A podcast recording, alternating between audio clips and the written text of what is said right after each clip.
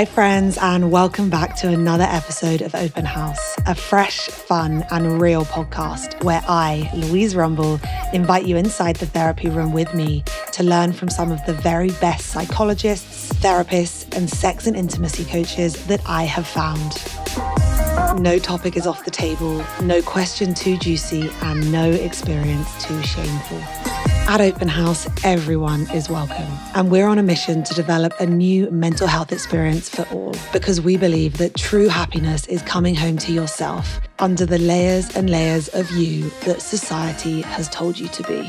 As ever, please remember that this podcast is for entertainment purposes only, and you should always seek professional medical help when necessary. Now, let's get into it, and I'll see you on the other side. Hi, friends, and welcome back to another episode of the Open House podcast. This one is extra special because today's episode is delivered to you in partnership with Sol de Janeiro, the iconic beauty brand that encapsulates everything that we stand for at Open House celebration, confidence, and acceptance, no matter how your body looks or feels. Whether you're a Sol de Janeiro Brazilian Bum Bum Cream fan, or you've seen the bright, bold, confident brown packaging on the shelves and you've been meaning to try, this month, Open House is working with the brand to launch their new product, and I am so excited.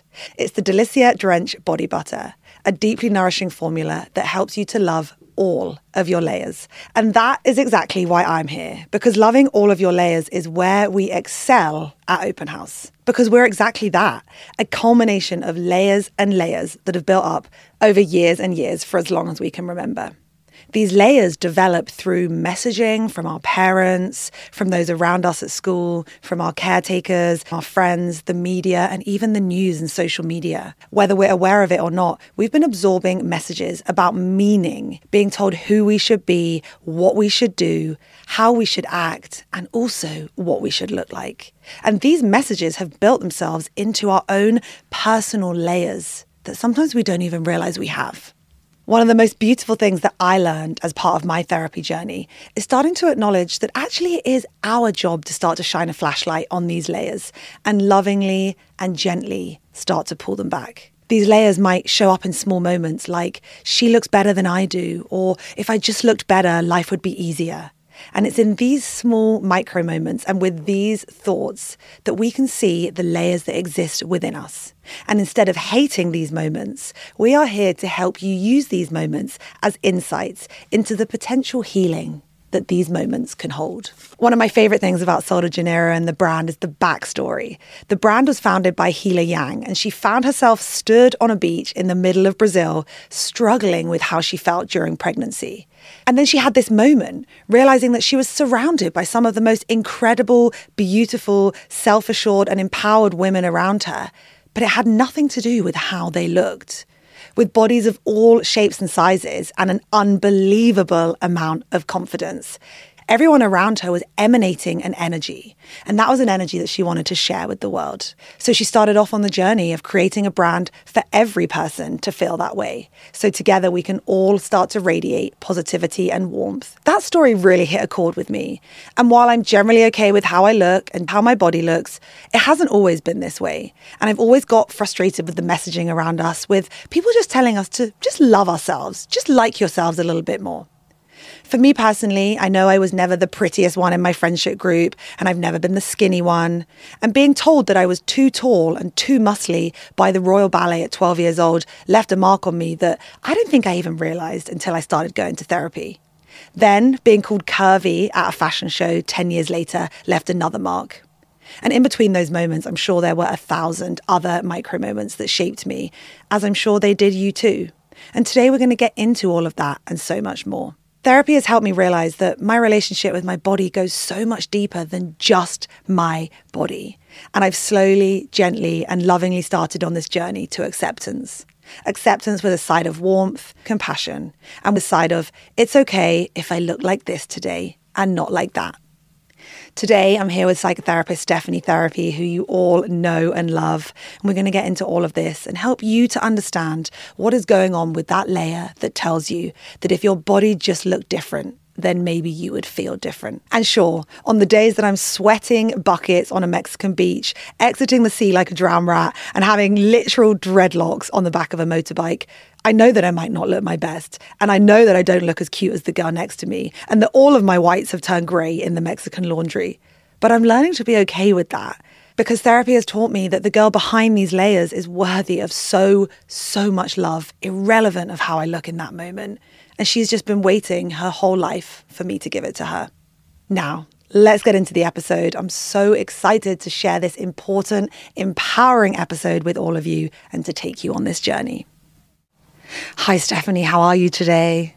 I'm good. I'm so happy to be here, Louise, not just with you and Open House, but we are a house of Sol de Janeiro. My daughter introduced me to this brand and it's everywhere. A lot of younger generations are introducing this self love, self care to sort of adults and, and families. So that's what I love about it. So I'm super, super happy to be here. I'm so happy to have you here as well. And I think I want to start today's episode with this statement that I am sure 99.9% of people listening will relate to. And it's different for all of us.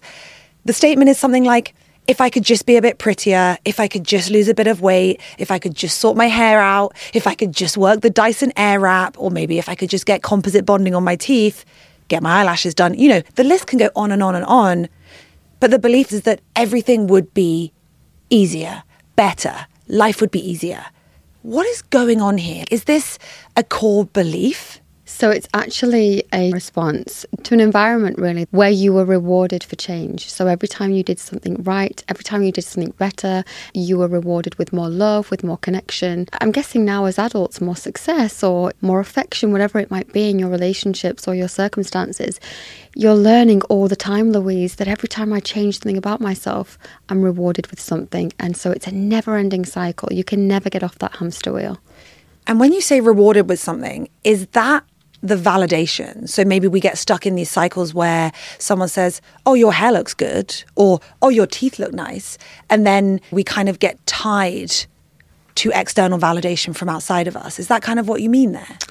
It's less about waiting on those compliments because it's rare, isn't it, Louise, that we go out into day to day life and people say, Oh, I love your smile or I love your teeth.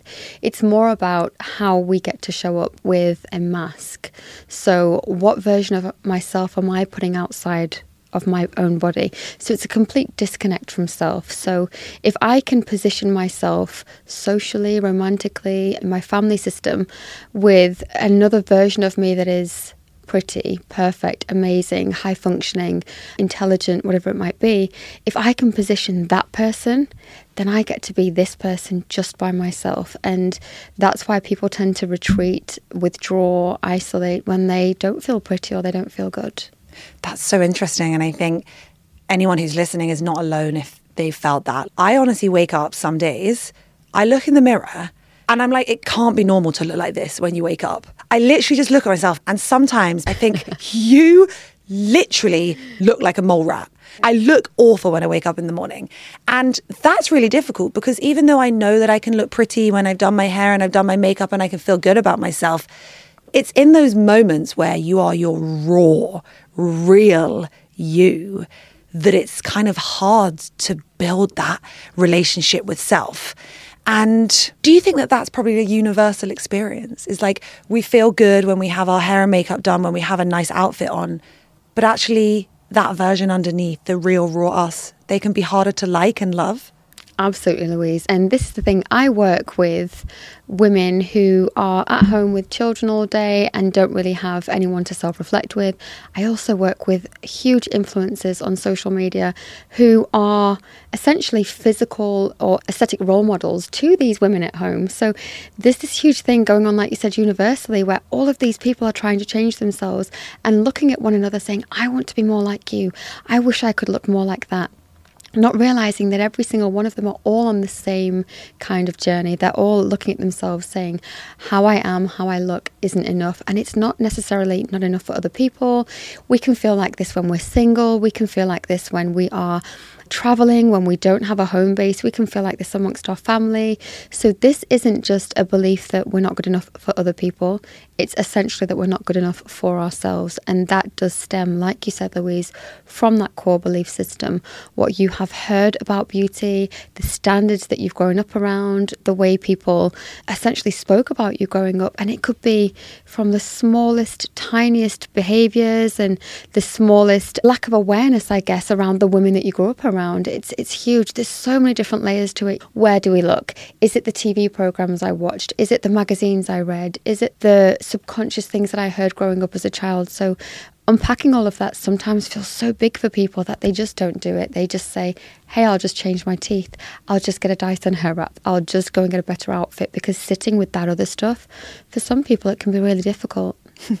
I'm laughing because it's like they're like, oh, I'm going to get a Dyson Airwrap and then never be able to use it. Like everyone's like, I can't use it and it's not doing what I wanted it to do. Yeah. And so there is that frustration where I guess people get that thing and then actually it maybe doesn't deliver them the return or the experience or the feeling that they were expecting. And I want to ask if that's something you see in practice, like this kind of never ending cycle, like this belief or assumption that being prettier will lead to just more of a positive life and more positive relationships. But focusing constantly on the outside of us just keeps you on a hamster wheel. Well, we have an integration system. So you're not born with core beliefs. You develop those based on how other people around you are treating each other and treating themselves and treating you. If you could think of it, Louise, in three sections, your first is what you're integrating on a day to day basis, what is going into your nervous system, what you are thinking about in your mind, what you're hearing. The second is what is not being integrated. And the third is what is being modified. So, if we tell ourselves as a child, no one likes me, no one wants to play with me, and then we walk into the classroom and nobody sits next to us, we've just integrated that no one wants to sit next to us. We go into the lunch hall and there's no one to sit and have lunch with us. We've just integrated that again. What we're not integrating is actually we haven't spoken to anyone ourselves. What we're not integrating is we've got a great relationship with our family at home. We're not integrating that the teachers love us or we're doing really well at our work. So we never integrate the positive stuff. The integration is taking place with the negative stuff. And then we have the modified side of things where we might say, somebody sat next to me today, but it's because the teacher told them to or somebody asked me to go to lunch with them today, but it's because they didn't have anyone else to go with. So we're always changing the information that is coming in, but essentially the baseline of what we have, we're already developed as people by the time we get into adulthood. So what you believe about yourself now was already there set in motion as a child. Yeah, and we are going to get into that. And I can't wait to dive back into that childhood piece so people can really understand. That's what we do on this yeah. podcast is help people understand how and why they are the way they are today. But I think today is the operative word is that so many of us today are this version of ourselves that isn't leading to the most fulfilled, real, connected, emotionally stable version of us. And I want to share a story for anyone listening. And it's quite a funny one. So, many, many years ago, I somehow came into contact with a very, very, very, very, very famous celebrity's bodyguard. Okay. So, like 22 year old Louise at the time was thinking, oh my God, if I date this bodyguard, then I'm going to be in with the family and this is going to be amazing. So I was talking to this guy, we were flirting, it was lots of back and forth, it was funny, it was fast, it was sexy, it was cute, all the things that we learn to do to be a certain version of ourselves. And we met in Mayfair. There was a big group of people. And he said something to me that even when I say it, it makes me like cringe literally in my entirety because I'm like, I feel so sad for like baby Lulu. He said to me, Wow, you're way more confident when we speak on the phone. You hardly even look me in the eye in person. And in that moment, I realized, or maybe I didn't in that moment. I think I was embarrassed in that moment. But now I've gone to therapy and I look back, I realize, oh my goodness, yes. You couldn't hold eye contact with him because you weren't confident in who you were. Because I'd basically built this shell of like a cute, sexy girl that this guy would pick and choose. Do you think that that's something that a lot of people will relate to, but maybe even find it hard to admit? Like they put a version of themselves out in the world that isn't the real version. Well, that story, it just sums up what we do in general. We sell ourselves, it becomes a sales pitch. And essentially, what we do is we create the connection through that. So, I always say to you on this podcast, Louise, that words are the least reliable form of communication. We were told we were loved, and then actions outside of that would show that maybe we weren't physically or emotionally connected with our parents, but they would say, We love you, but then they would discipline us or punish us or withdraw from us. So, words are the least reliable form of communication, but that's what we do, that's what we give. As an exchange, instead of the vulnerability. So when you were connecting with this bodyguard and selling yourself and being what you believed he wanted you to be, you didn't realize that, that wouldn't translate in person. And this is what happens on dating apps. We go on these apps or we connect with people in the real world, and what will happen is we will look at them we will study them because we've learned to do that as children. I know I'm going to be the safest version of myself. I know I'm going to survive because that's all kids are designed to do to survive if I watch them, if I observe them, if, if I'm hypervigilant. So, what did they like? What makes them happy? So, you start watching these people. So, I think I've shared this with you before, Louise. So, say you go on a dating profile and this guy is the height that you want, or this woman is the height that you want, or they look a certain way and you go tick, tick, tick, wow, great. And then at the bottom it says something like, I absolutely hate cats. And one of your pictures is you with your cat. You just go and change your picture, remove the cat. So that's something so small, so subtle, changing that picture, that doesn't matter. He's a stranger, he's not going to know. And those tiny little things that we continue to change. So then we meet people and we start to change little things because we know I've just connected with this person. Oh, I love dogs. I'm this, I'm that. He believes he's connecting, or she believes they're connecting with the real, authentic version of you. And you think that you've just changed a few little things like you have done your whole life and that it's okay. Now, what happens in place of that, Louise, is that when you start to realize you're acting out of your core values, when you're finding yourself moving away, those behaviors breed very negative emotions. So we start being resentful. We start disliking how the person treats us. We start recognizing that actually we're not very connected because they've connected to a version of you that isn't true. And that's when the relationships usually don't last or, or they break down. I can relate to that. I remember when I was younger, if someone was like, Oh, I love to go camping and hike a mountain, I'd be like, Yeah, me too. I don't want to do that. That's not what I want to do in my spare time. I don't want to hike or camp. And now I can be that truthful version of me and say I would prefer to do X, Y, Z. And I think just asking yourself, am I being true to myself in this moment is really important. Taking it back to the body and the body image. Let's talk about how that fundamental core belief, like if you believe that your worth is tied to your appearance, Let's talk about how that can show up in other core beliefs like self criticism or maybe even self esteem or a hyper focus on flaws. When we have conversations, Louise, about the physical, for many years, our bodies have been seen as sort of a vehicle to get us through the day, to get us by, just a physical vehicle. We haven't really focused too much on how that emotional connects with the physical, how everything we think and feel is connected to a physical part of our body. So, our relationships with our physical are very disconnected in terms of centuries. Now, if you do look at sort of how we treat ourselves and how we have done over, I'd say, the past hundred years, everything has changed without going too deeply into society and, and social pressures and all of that. But there's a constant change of what is acceptable socially, how we should look, how we should feel. But really, that only matters when you step outside of your home. Inside of your home, the conversations you hear, how your mum treats herself, how your father treats your mum, how age appropriate conversations are, what can happen is you can start to adopt certain habits that you may believe are keeping the vehicle going, but actually it's keeping the emotional disconnected. And I always say that our relationship with our mothers is that determines the relationship that we have with our bodies and our self esteem, and our relationship with our fathers determines how we allow others to treat us and, and how we interact in the world, especially in dating life. So there are other things mixed in there, sort of how dad treated mum, and but ultimately how she treated herself. If she told you that you were the most beautiful thing in the world, you were incredible, you're amazing, you're smart, she loves you deeply but then you saw her skipping meals, you saw her not setting boundaries, you saw her starving, abusing her body, binge eating, smoking, drinking. Guess what you're going to do? When you don't feel good, when the chips are down, you're going to start treating yourself the same. And it doesn't matter what you have been told, ultimately, your subconscious programming is going to lead you to treat yourself the same way. I think that point around internal messaging from the family unit is so important because most people listening to this today, I think, will be thinking, yeah, I know why I need to work out how to use the Dyson Airwrap. It's because every single influencer I see has the most perfect, bouncy blow dry, right? But actually, it does go deeper than that. And I think I'm, I'm really grateful that you touched on how multifaceted it is and how many different angles there are. But I do think that's such a good question to ask yourself is what were the first messages you got about your body in the family unit? And I know that for me, I did horse riding when I was young. So I developed my muscles quite early on. Then I became a ballet dancer quite seriously. And as I said in the intro, I was told you're going to be too tall and you're going to be too muscly.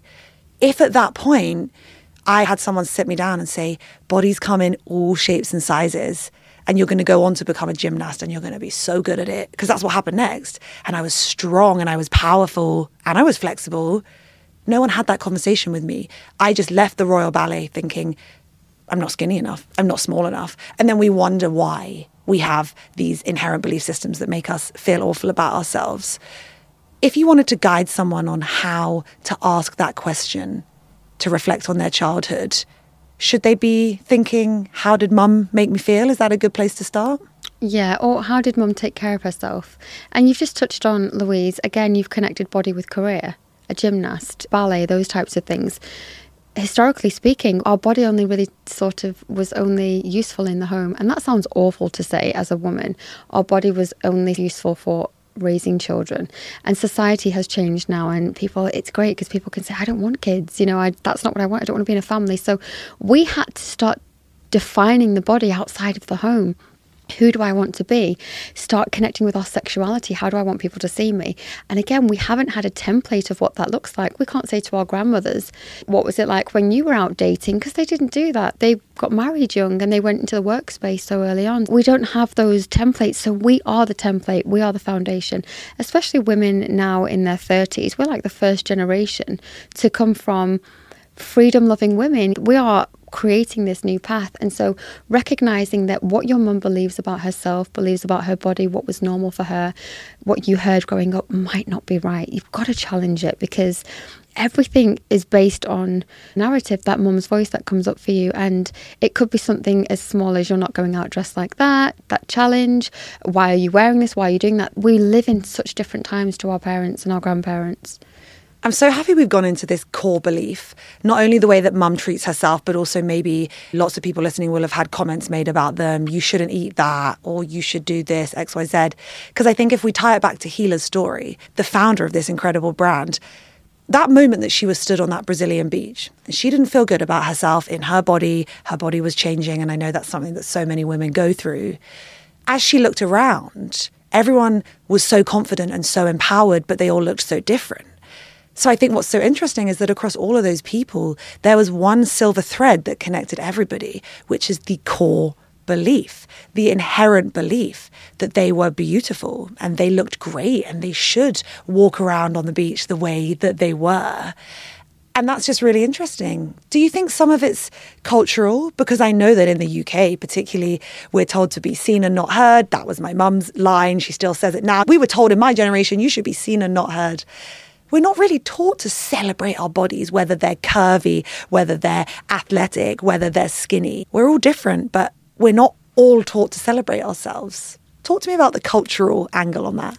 Culture is huge because, again, what I do for a living, I have to hold space for so many different backgrounds and upbringings, and all trauma is valid. So, people's experiences are so unique to them. Now, a woman who's brought up in quite a conservative household, maybe a religious household, may never have seen her mum's body.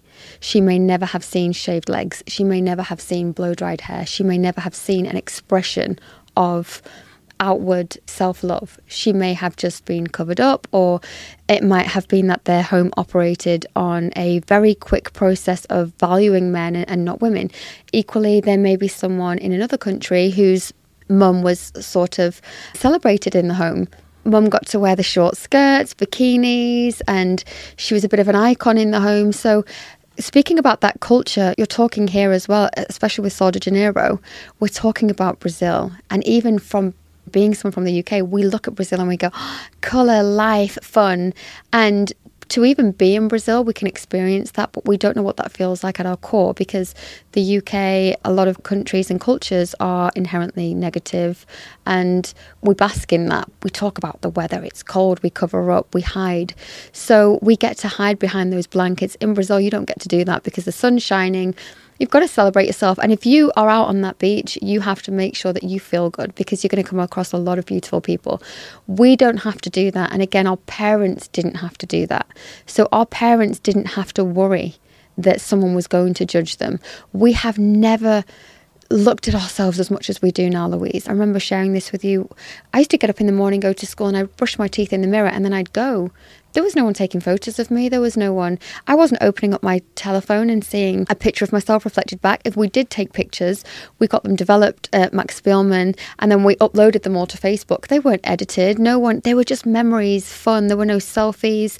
And so the children now and the generations that are looking at themselves, they have to work on their relationships. They need brands. They need healthy images. They need people who who are all different shapes and sizes celebrating themselves because they are all looking at themselves and saying, "Hey, how do I compare?" We didn't have to do that, and our parents didn't have to do that. You are so right. You said body hair as well, which was such an interesting thing that we haven't put in the planning, but I really want to go into quickly. Because the thing I love about Sol de Janeiro is about celebration, no matter what you look like. And I know for me that I used to date a Kurdish man and his beautiful Kurdish family one of the sisters was very, very hairy. And I'm actually weirdly quite hairy for a white girl. Like, I said Project Dolphin, like, got a lot of laser hair removal. Everything's under control now, but people don't expect it. And this girl, much younger than me, probably a decade younger than me, did not shave her legs, did not shave her armpits. And she was like, Why should I? This is me. And I want to be loved for who I am. And I was like, Oh my goodness. Like, I wish that this messaging, this mentality had been around 10 years ago when I would look at my legs and be like, that isn't normal. So I do think we're making great steps in the right direction. And I think that Sol de Janeiro is a huge part of that. The messaging, the celebration, it's so important. And I'm really glad that we're touching on that. Yeah, because we have to disconnect the, the need to be beautiful for ourselves and the desire to be beautiful for other people. Because my daughter goes to an all girls school and she still wants to look nice. She still wants to feel nice. So it's not connected to anybody else. It's not because she's trying to do it for anybody else. It's for herself. And that's what I do love about being able to post things online and see brands on TikTok and social media. We're able to look and say, that's how they do things. Maybe I should be a bit better at this or I should do that rather than what can I change? What can I incorporate? What can I integrate into my life that's different? It's accepting that actually our families or our parents, they come from a, a, different generation, what was designed for them. And don't forget that with the women's empowerment movement in the 60s, what then happened was we had more women shifting out of the home, more interaction with other people, and then industrialized food. So people stopped cooking. So our body shapes have changed now. So we eat different types of foods everything has changed. So if we do not start accepting different bodies, different sizes, shapes, we will always, like we said, be on that hamster wheel. It will be one thing, the next thing, and we see it all the time. I, I see it with my clients who have body dysmorphia. They've grown up with acne, perhaps, change. A lot of what they're trying to change has come from a small message from a parent who went, Oh, my child has acne. Maybe I've done something wrong. Maybe I need to change their diet I'm a bad person, or my child's unhappy, or my child's put weight on, that's my fault. It's a control issue. So you might have a parent say to you, do you need to eat that? Why are you eating so much? You're being greedy, or you need to stop using this on your skin, your skin's bad. And then the more we keep changing, even if our parents are way out of the picture, we are still trying to change that one aspect of ourselves based on one tiny little message. So it's so important that language that we're using around other people is positive and uplifting, and we're celebrating other people. I love what you said about are you doing it or changing it for you or for someone else? And I feel like my whole life, everything I did was for other people. And we're going to get into dating today, but it was so someone else would think I was more attractive or so I would fit in here or look better here. And then when I started therapy, all of that started to change. And now, when I go to the gym and I am gym obsessed, it is the thing that is the best thing ever for my mental health. It's a huge part of who I am. But every single time I go, I literally talk to my body and I say, I'm here because I love you. I'm doing this for our future self. I'm doing it for the me that might have a kid one day and I want to be able to squat down 100 times a day. I'm doing it for the me that's 85 years old. I don't want to fall over and that be a downward spiral. I'm always doing it for my future me. And that's so powerful because the old Louise, she was always doing it for someone else. Do you think that future you analogy can be helpful for someone who's like, hey, I want to change this. Where do I start? I think, like you said, future you, present you, and past you. So, mm. Past you believed that if she just said she needed to change, or if she just changed things about her personality, or she had adapted to what everybody else needed, then she would be good enough. What you are now doing, Louise, is you are incorporating new behaviors and healthy patterns into your life that actually make a difference to how you feel before you go back out there into the world. So, for example, last night I arrived in London and I was checking in. Old Louise might have been like, Oh, I better go and greet Stephanie. But you said, Hey, just off to get some endorphins. Let me know when you're checked in, which is great for me because I wanted to get settled in and I didn't want to do the whole greeting thing and I wanted to get unpacked. So, that in itself accepting that you're going to do something for yourself and in turn the relationship that you have with yourself makes you a better person around others. And that's what I was doing too. So if we are all operating from that place doing it for ourselves naturally you get that connection with people anyway. If you had said do you want to come to the gym? I'm going to go to the gym. Did you bring trainers? I would have panicked. I didn't bring any gym gear. Just leave people out of it. Have that sort of relationship with yourself and then the connection will come after that anyway I love that. And I think where I also want to take today's episode is talking about how this focus on body image or tying our appearance to our self worth yeah. can really impact the relationships that we have around us. Now, I think that this can apply to friendships, but predominantly dating. So, what I found when I was younger was I was always focusing on how I looked and being in the best shape so someone would be more likely to find me attractive and sexy and cute. And then, as everyone listening to this podcast knows, I entered into a life changing relationship a couple of years ago with someone that I never would have expected to be in a relationship with. And it was the first moment when I really let someone into the truth of me, my story, what I'd been through. And it was life changing because for the first time ever, how I looked just wasn't that important. He loved me, he thought I was beautiful, but it was like a secondary or third tier. The foundation of the relationship was like, I love you for you. And in that moment, I realized this is a real relationship that I'm experiencing. Do you think it's fair to say that if we do keep our worth tied to our appearance, that we might be keeping our relationships surface level and maybe even shallow to some degree? Absolutely. Those types of behaviors keep you emotionally unavailable because you are always locking something away within yourself. That relationship is dependent on you feeling like you have to please that person. That relationship is dependent on you always looking your best. And it is impossible for even the most beautiful of people to look perfect all of the time. And I shared this earlier with you, Louise. There is a snippet from Sophia Loren when she was in Hollywood, and I think it was 1970. And her husband says to her, The cameraman cannot get the angle. He says, Your nose is too big. And he says, Do you want to go in for a nose job? Do you want us to fix this? And she said, And then what? And then fix the next body part and the next. So what we have to do is change the cameraman. And that's how we have to see it. If you are in a relationship that is dependent on you repeatedly changing yourself or they cause you to feel bad about yourself. The wrong relationship can have you feeling disgusting, gross, overweight, even when you're not.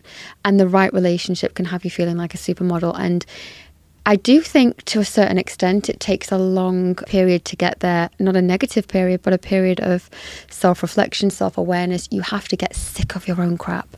You have to be so fed up of criticizing yourself. You have to be so sick of what's not working for you to get to that point of, I don't want another conversation where I'm selling myself. You, you're talking to someone, they say, Oh, send me a selfie. And and you're like, you haven't even asked me about my day. You haven't even sent me a good morning text. So we get so sick of that. And I think it takes a while to get there. And when you do meet those authentic relationships, you click straight away. Look at yours and our relationship, Louise, straight away. Hey, this is me being vulnerable. Hey, this is me being vulnerable. Click That's what happens because two people have let their guard down completely. And if you are not able to do that, you are naturally going to attract people who love you for how you look. And I've had people booking consultation calls with me for therapy. And on the consultation call, they've said to me, My wife has changed, her body's changed, she's let herself go. And I've wanted to just be like, yeah, I was going to. I was going to say. Um, and you just think, you know, that relationship, and then they'll say, This is how it started.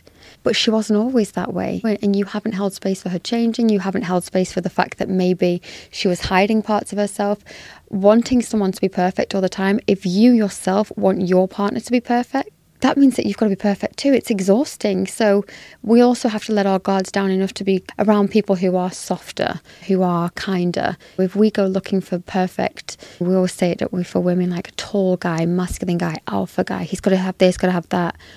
Naturally, you're going to have to fall into that category. There's going to be no substance, no conversations, and you might then have to change who you are. So, finding those authentic relationships is going to allow you to feel so peaceful. I'm really glad that you mentioned the word exhausting because I'm sure everyone listening agrees that it's exhausting feeling like we have to be someone or look a certain way or have our body a certain way or have our hair a certain way. For me, in that last relationship, and it's the same in my current relationship, to just be loved for who I am. So messy, so many emotions, like bad hair, sweaty. I sweat on my top lip in a way that is not normal. In Mexico, it's like, that's my moustache. It's like my sweat moustache. To be loved for that is so liberating. And anyone listening to this that maybe hasn't had that love where you can be messy and you can cry and you can be out of your best shape and still be treated like a goddess or a god, whoever you are listening to this, it's really revolutionary. And it's the relieval of that pressure that you said. I also loved what you said around it's connected to emotional unavailability. I just want to dig into that because I feel like we brushed over that quite quickly. Let's extrapolate on that because what my therapist taught me was that by me always focusing on how I looked and how much money I made and focusing on how tall they were or how much money they made, they were all blocks to real intimacy. Do you think it's fair to say the longer the checklist, the more likely it might be that you aren't actually facing up to true emotional availability? Absolutely. And something you said there, I'm loved unconditionally. This man has taken my heart and he treats it tenderly and he allows me to be myself and my sweaty top lip and all of this. and you listed all the things that are negative about Louise. But what you didn't share there, Louise, is that you accept a lot of things about him that you may not have looked for in previous partners. So it's so easy to connect with someone who's emotionally unavailable because if we can exchange our physical, then we don't have to exchange our emotional. So these exchanges that you were having in your previous relationships before this relationship, naturally you were saying, hey, take my physical. My emotional is too raw. My emotional is too vulnerable. You didn't want to exchange that. So you also didn't want that back. So that previous Louise could not have been in this relationship because she was shallow, she wasn't connected, you wouldn't have been able to love him. So, our ability to love others and connect with others is directly in correlation with their ability to love us too. It's these relationships that we enter, you cannot expect to have so much in a person when you're giving nothing back. So we have to assess am I emotionally available? Am I looking for exit doors? If we go and date the guy that doesn't usually settle down or he works too much or that's a direct exit door. And when he turns around and says, Hey, I can't date you because I work too much, or Hey, listen, I'm not really ready for a relationship, instead of saying, Oh, it's because I'm ugly, I'm gross, I'm disgusting, or we get to say, oh, it's because he works too much. We already have the excuse there. So we get to then label it as something else. We're so afraid of being rejected, abandoned. We're so afraid of that person not choosing us that we choose people that are not going to choose us anyway. Not because of who we are or how we look, but because of something in their life. It gives us so much control. You had so much control in those last situations because you were able to say, oh, it's because of this. Because you've dated long distance before. Remember Mr. Dubai? But you're now in a long distance relationship in terms of you're from different countries and you moved. You moved there. Why did you move? Because I'm now emotionally available. And that's the difference. Yeah, you're right. My therapist, when I first told her I met someone in Mexico, was like, this is just another way for you to avoid, keep intimacy at bay. Yeah. But I showed her. Two years later, still living in Mexico. Yeah, the hardest thing is even when the relationship, you feel like, is this right for me? Like, got to stick it out because, like you said, you've given up so much, and that's what vulnerable people do. You exchange something. You say, I love my life in London. I love my family. I love my work. But I'm going to give that up for you. And you're there talking about how emotionally available he is. But you exchanged a lot too to be in this relationship. I think what I loved the most about what you said just now was that it's about just loving someone for who they are. And I think we have this issue in today's society that not only are we looking at ourselves in the mirror saying, I should be more like this and I should be less like this, but we also have that in our partner. If they were just more like this, if they just worked a bit harder, if they just made a bit more money. And that I think is very damaging to the relationship that we have with others. What I've learned through this therapy journey is to just like myself for who I am in this moment, not the Louise that could be half a stone lighter, not the Louise that could get composite bonding and have different teeth. Just learning to accept me for me. And that extrapolates out into him. In my old relationship, I was trying to change him. If you just do this, then you'll get this, and then we'll get this. Why don't you do this? It's so easy for you to do this. Coming into this relationship, I've realized that we really shouldn't be trying to change anyone. We can inspire them, but we should not be forcing them or really cajoling them into doing anything. But that provides safety, doesn't it? When we control. So when we are internally struggling, we find something external to control, whether it's food, drink, people. And that's what our parents were doing. So our parents, for example, who grew up without money, instilled it into us that success and money was super important because they didn't want to see us go without. It wasn't a negative thing, it was because they were so scared that we wouldn't be successful. A woman who, for example, was just a caregiver, a stay at home mom who felt like she didn't follow her own dreams because she had children and a husband to take care of, will instill it into her children to always keep some money set aside and have your own house and, and maybe get your own mortgage. So we don't always have to look at the negative sides of childhood trauma. We can look and say, this experience I had was integrated because my mum was trying to protect me or my father was trying to protect me. And I have certain co parenting differences where he will say, I want her to be a super independent woman and have this. And I say, I want her to be frolicking in the meadows and foraging for mushrooms because it's exhausting being a strong, independent woman. That message that we keep giving out, we are exhausted. So, uh, where do we find the balance of her having passions and her own independence, but still not draining herself to get that. So it's stepping off the mission, I think. It's stepping out of this, gotta keep going, gotta keep working towards something. And that's the thing, the messaging from childhood is always, like you said, what else can I do? What more control can I have? It's relinquishing the control. It's not enough just to say, I've got to like myself because we were never told that we were lovable just as we were. We played the piano and dad said, Wow, I love it when she plays piano. We played tennis and mum said, Oh, I always wanted to be a tennis player and oh, it's amazing. And look how much money we've spent on these tennis lessons. So every time we change something, we were rewarded and that we've been doing that too and little triggers people that we grow up around bullying is a huge thing as well at school and if something was pointed out about you, naturally that's going to trigger you for your whole life until you have the power to change it. But if we do not develop and create a strong sense of self, everyone can influence us. And, and we've touched on body image and what was fashionable with the BBLs and everyone injecting fillers into their bodies. And now the trend is going back to the 90s. And it's like, okay, so where does that filler now go? Do you go back? To get your body done. What it's never ending, and how exhausting. I couldn't imagine how that would feel now for my body to not fit in socially to a trend. It, that's insane that we're promoting that. That's the exhaustion piece that we said. It must be exhausting to just be trying to keep up with the pressures of being the version of us that the world tells us that we should be. Because if we're that version, then we're prettier and we're going to be happier and we're going to be easier to love. I couldn't agree with that more. And I'm glad that you're talking about ultimately the core belief below this because I think a lot of people will be listening to this thinking, yeah, that was me. I got filler because everyone else got filler. Or I go to the gym five times a week, but I hate it. I'm doing it because I want to look a certain way. I need to look a certain way rather than caring about my metabolic rate and my lung capacity and all of the actual health things. So, for those people that are listening that are thinking, yeah, that's me. I have done things and I do dress a certain way and I do work out a certain way and I do beauty treatments and get filler, blah, blah, blah. There's obviously a fine line. You can do things that make you feel great. That's perfect. the other fine line is on the other side, I'm actually doing this for someone else. Do you think that's a question that people should be asking if they're thinking about maybe making changes to their body, hair, whatever it is? Who am I doing this for? I think an important exercise that for anyone to do would be to just imagine your 10 year old self sitting in that room with you and you're saying to her, You're disgusting, you're ugly, your teeth are yellow, your nose is big, no one likes you, no one wants to be around you. How would it feel to be in the room doing that to her? Because that's essentially what you're doing. Would you sit with your friend and say, Ah, you're gross, no one wants to be with you, you're going to be single forever, you're worthless, no one even likes you at work? You would never do that because one, they would get up and leave that room, and your inner child would be devastated. She would be crippled with hurt and pain. So every time you do that, every time you look in the mirror and you say, I shouldn't have ate that meal. Now I'm bloated. Now I'm disgusting.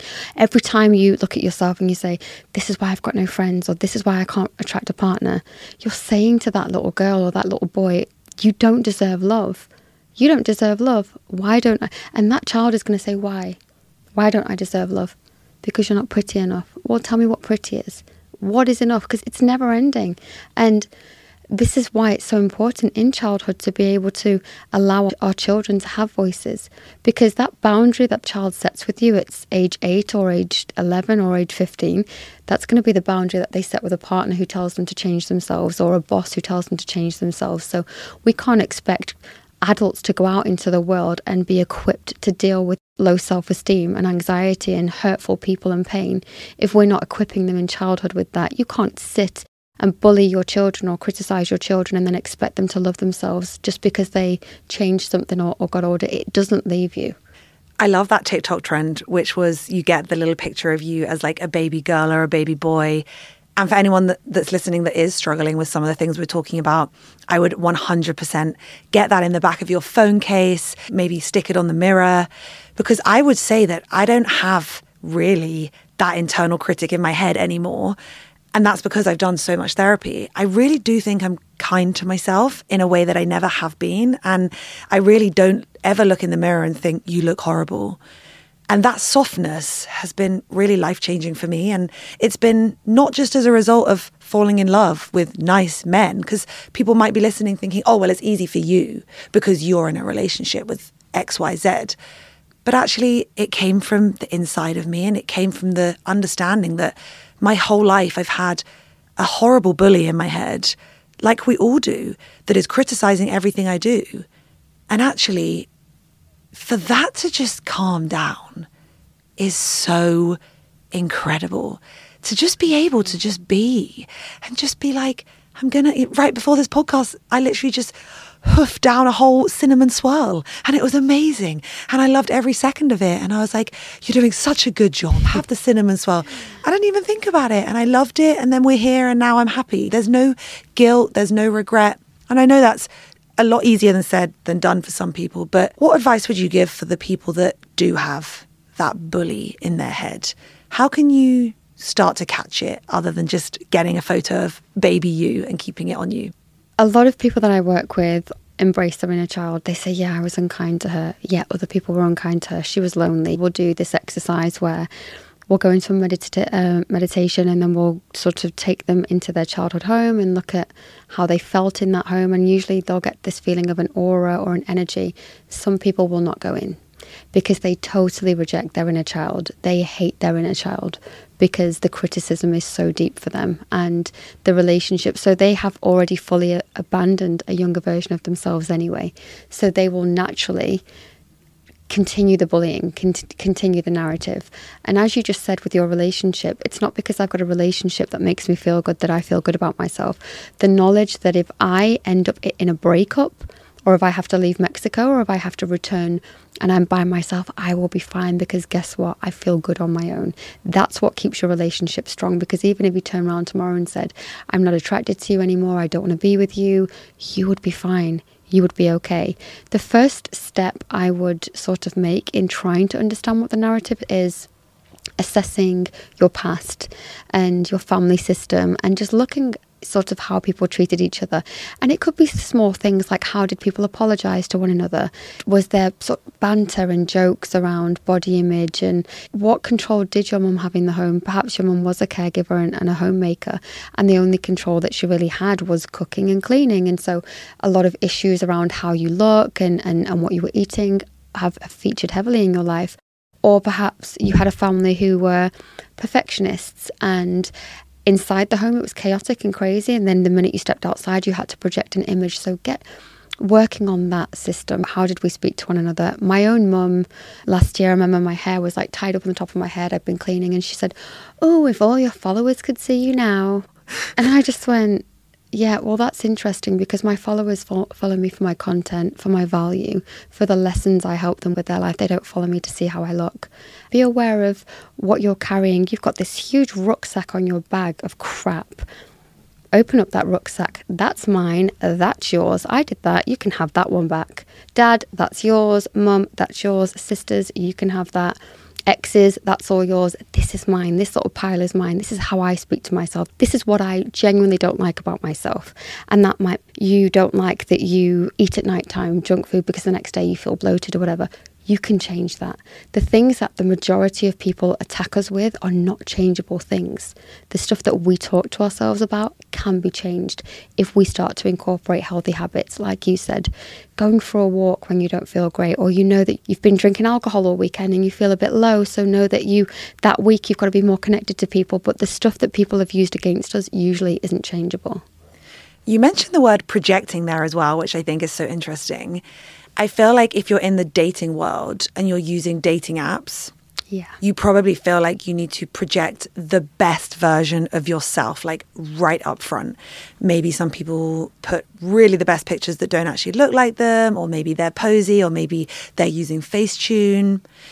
I think that for me, one of the most incredible things was just learning that if I can start to show up on day one, obviously not like in my worst state ever, but just being okay with maybe turning up in jeans and a t shirt, little bit of makeup, and let's see how this date goes. Whereas the old Louise would literally have done my makeup for like an hour and a half before the date. Maybe I would have gone to get a blow dry.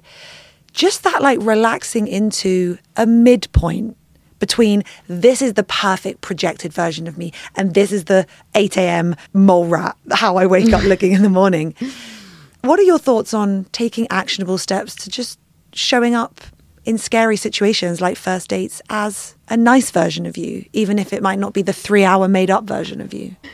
So that's such a great question, Louise, because with dating apps, it's hard because you do, you want to draw people in. And if you put your real life on there, chances are most people are going to go past you. They're going to go to the other people who are putting their sort of edited pictures up there.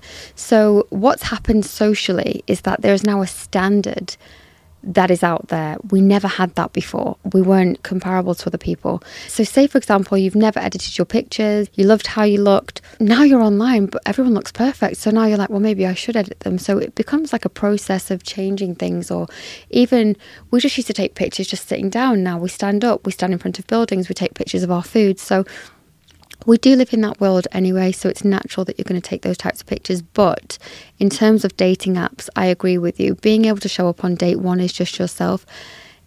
It's easier said than done. It really is because it's a marketplace if you were buying furniture, if you were buying clothes, if you were online shopping, you're going to look at how the model's wearing it, how it looks, how it fits, the quality of the material.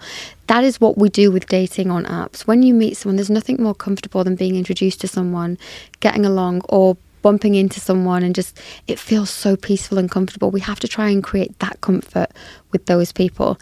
And the last time I was on dating apps a few years ago, this guy looked at my pictures and he said, haha, I just got to let you know that I'm really poor and you look like you like to go to expensive places. And I thought. And you were like, yes, I do. no, I was thinking, I grow my own food. I oh, spend bless. 90% of my time with my daughter. I walk my dog. I'm there thinking, my life, but my pictures were my best pictures. They were me in Ibiza, they were me in Dubai, oh. because I was positioning myself as the, this is me. But it didn't align with my values. And then when you start speaking to someone, you find that actually their life is very different. So, as long as your conversations are aligned with who you are, you're joking around or you're sharing family values, if you are positioning yourself aesthetically a certain way, let people know that listen, we all put our, our best pictures out there, but I'm actually really relaxed. I'm super cool. I'm very chilled, or I don't spend a lot of time out drinking, even though I've got four pictures up there with an espresso martini. I'm not a big drinker. Whatever it might be, let the conversation lead you towards that sort of true connection. Yeah, true connection. And I think that also is about a true connection with ourselves. And one thing that has changed my life has been dressing for me dressing for how I feel. And sure, I love to put on like a tiny little black dress and feel super sexy. And everyone knows this about me. I love a baggy suit. If I'm between a 10 and a 12, I will always pick the 12. I won't try and force myself into the size that society told me I should be so I can feel better about myself. Because in that moment at the till, I might feel better.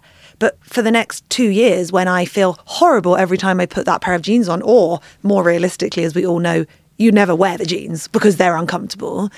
That's not good in the long run. So, for everyone listening to this, I would ask what small changes can you make in your life that don't require huge pieces of work and getting filler and spending a lot of money. Last night in our goodie bags in our hotel room, there's the Sol de Janeiro, the golden body oil. And it is so gorgeous. Like the way that if you wear an off the shoulder top, maybe you can highlight your collarbone that for me is really sexy. That is really beautiful. You know that feeling when you're like on a date and you just feel great. So maybe you're the girl that wants to use that body oil. Maybe you want to use the new body cream and it be an ode to you. Or maybe you want to wear a baggy suit and a big pair of statement earrings.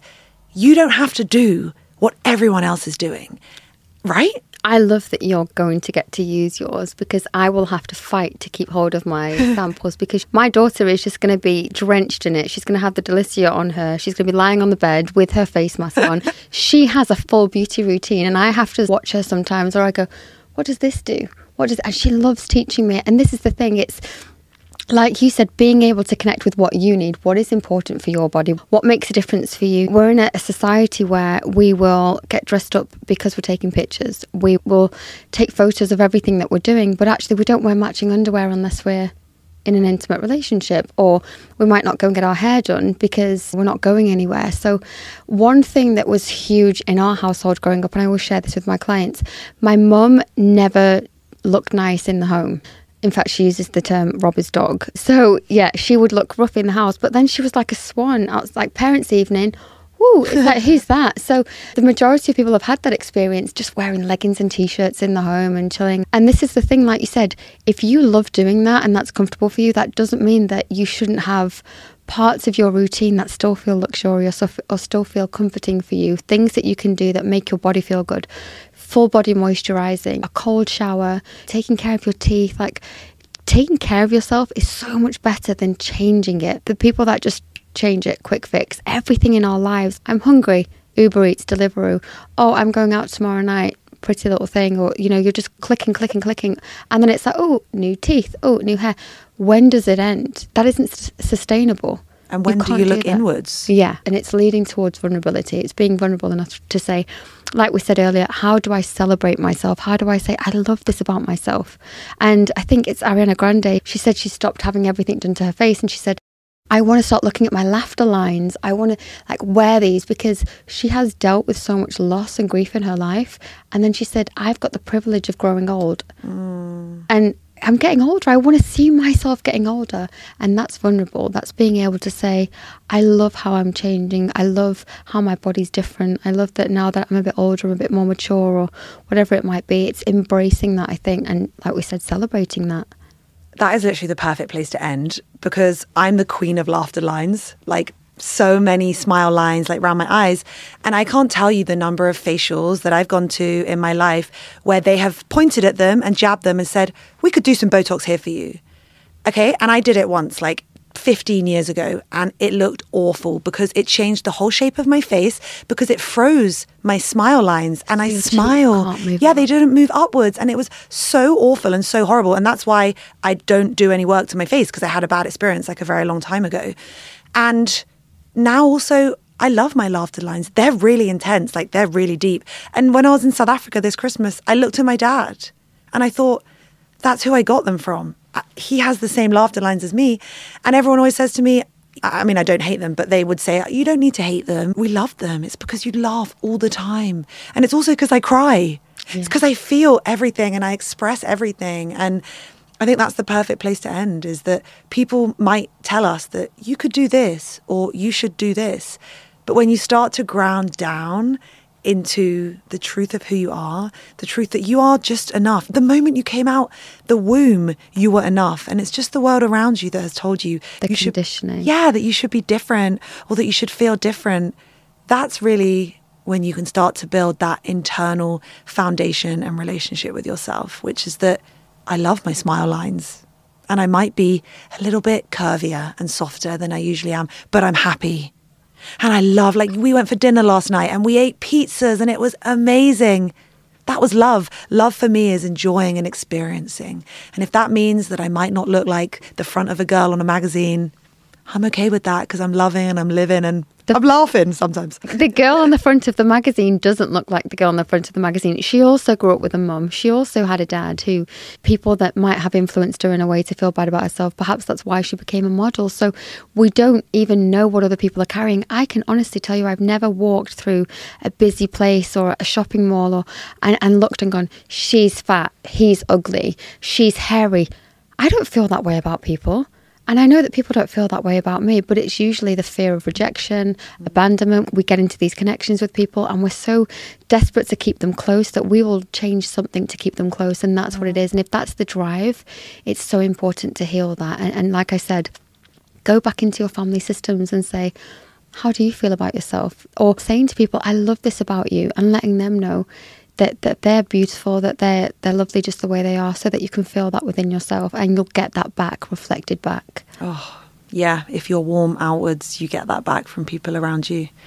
And I think that's the perfect place to end. So thank you so much. This was really so powerful. We've never jumped into this before. And I feel like we touched on so many different parts. And most of all, I'm just excited to empower people that you are lovable, sweaty top lip, thousand smile lines. Yeah, so before you think that we are perfect, we were here with lovely, beautiful makeup on our face. And then we had our ankles bronzed. Yeah, and we literally smell like a Sol de Janeiro like tent. Like we're just covered in product. And that, but that makes me feel good when I use the product. It sounds stupid, but I feel alive. When I feel smells, it really invigorates me. So find a perfume that you love. Use the mist. Find the mist that works for you. Something that in that quick spritz, it brings you to life in the low moments. We are all different. Just because we function in one way and feel one way, it doesn't mean it's going to be like that for you. So we felt good today, and it's because, like you said, we connected to ourselves, and we came in this room and we went, "Oh my god, look, everything's so pretty and colourful," and it's like, why can't we have that at home? This does look like my daughter's bedroom. This is what she does, like secret online shopping. But Sweet. yeah, thank you for having me, Louise. my pleasure. I'm so happy that you've been here today.